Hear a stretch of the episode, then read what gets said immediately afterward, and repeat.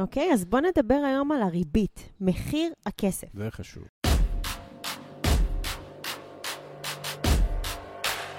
ברוכים הבאים למדברים השקעות עם עמית ואגר.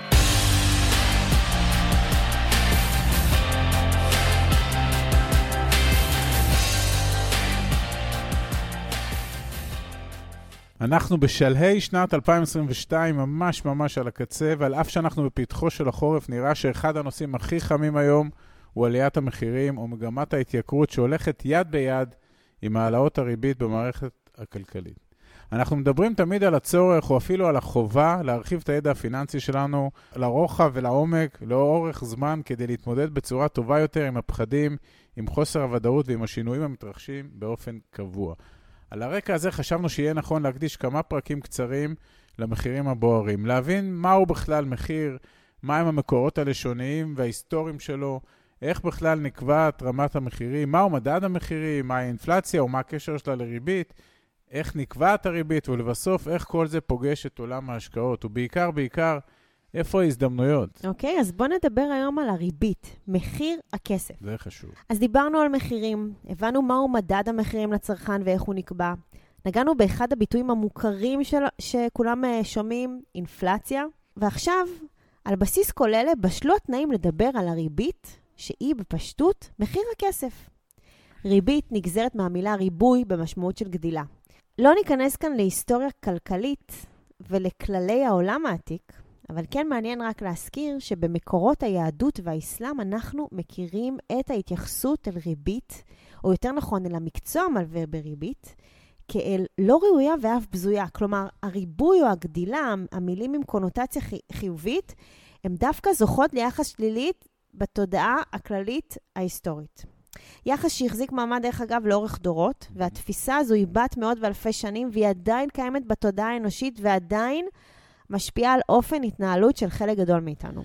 כן, מי שמבין כסף, או שלפחות רוצה להבין כסף, חייב גם להבין שלמונח הזה יש גם ערך חיובי מאוד.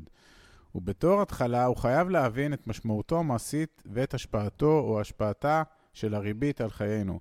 הריבית, אם כן, היא ערך שמיוצג ונמדד באחוזים, הוא משמש כלי עבודה מרכזי הן ברמת המקרו בידיהם של מקבלי ההחלטות הכלכליות במשק, והן ברמת המיקרו בידיהם של הפרטים, הצרכנים והמשקיעים.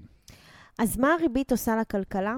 בהסתכלות מקרו-כלכלית או ברמת המשק, הריבית היא הדרך המרכזית של הבנק המרכזי להתמודד עם רמות המחירים המשתנות, בדגש על עליות מחירים חריגות או מתמשכות, לדוגמה האינפלציה שדיברנו עליה. נזכיר בהקשר הזה את התהליך המתרחש במשק. הכלל הוא כזה, כשהמחירים עולים באופן מתון או נורמלי, המשמעות היא שציבור הצרכנים רוצה יותר. זה הצד שהביקוש הוא מתרחב. וכשהמשק במצב בריא, הוא יודע לייצר מענה לביקוש הזה. זה הצד, ההיצע שמתרחב בהתאם. ייצור בהיקף נרחב הוא גם שוק עבודה שהולך ומתרחב. וכשיש יותר עבודה, נוצר יותר כסף, ויש עניין הולך וגובר לצרוך. המחירים עולים, וכך הלאה. עד כאן מעגל מתרחב בריא. Mm-hmm. אבל ההתרחבות הזו לא יכולה להמשיך לנצח, כי החיים הם, החיים עצמם, עם שפע של תפניות והתפתחויות וברבורים שחורים.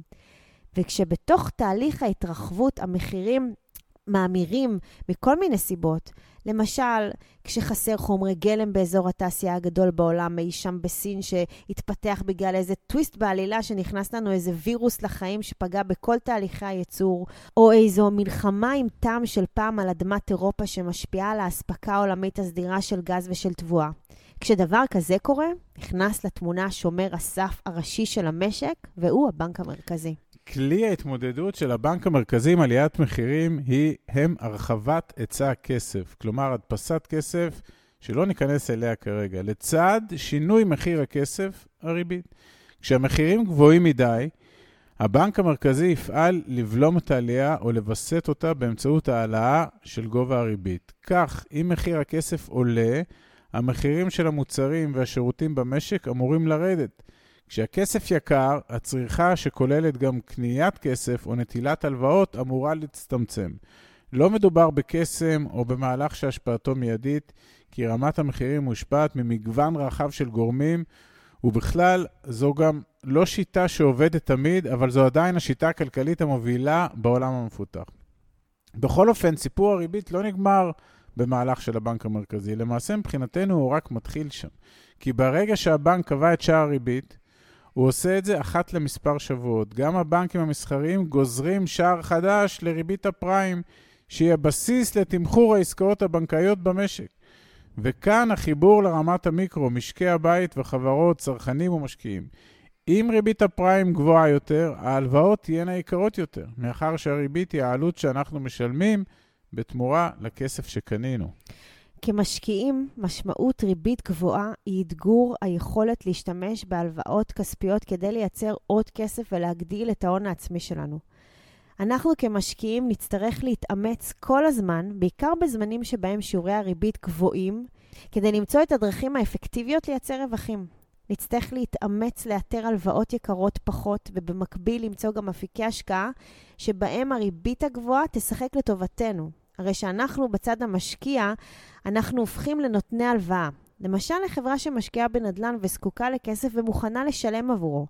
במצב כזה נקבל לידינו תשלום מאותה חברה בדמות של ריבית על הכסף שהפקדנו בידיה, המשמש אותה ליצרנות ולצמיחה. אז מה היה לנו פה בשורה התחתונה? הריבית, שהיא מחיר הכסף, פועלת ומפעילה את כל הגלגלים במשק, תוך כדי טנגו צמוד עם מדד המחירים ועם האינפלציה.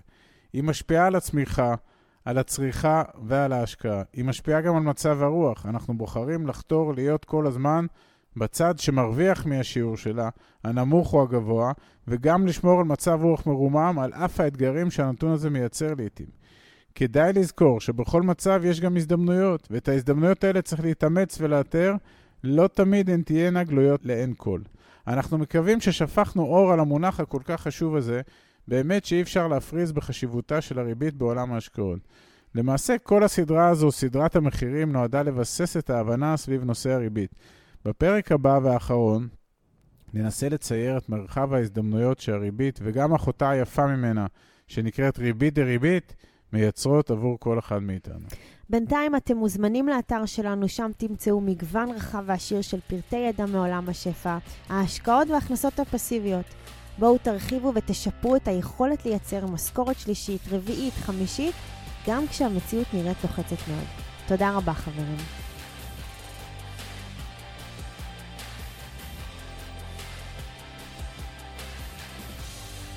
עד כאן להפעם. כרגיל, שמחנו לשתף בידע ובניסיון שלנו, מקווים שנתרמתם. מי שממש רוצה להכיר ולהיחשף להזדמנויות ההשקעה בהן אנחנו משקיעים, מוזמן לאתר שלנו, תוכלו למצוא הכל שם. אנחנו כמובן גם פעילים בכל הרשתות החברתיות, מוזמנים לעקוב אחרינו. אם אתם מכירים אנשים נוספים שהתכנים שלנו יכולים לסייע להם, נודה לכם מאוד אם תשתפו אותם. להתראות חברים.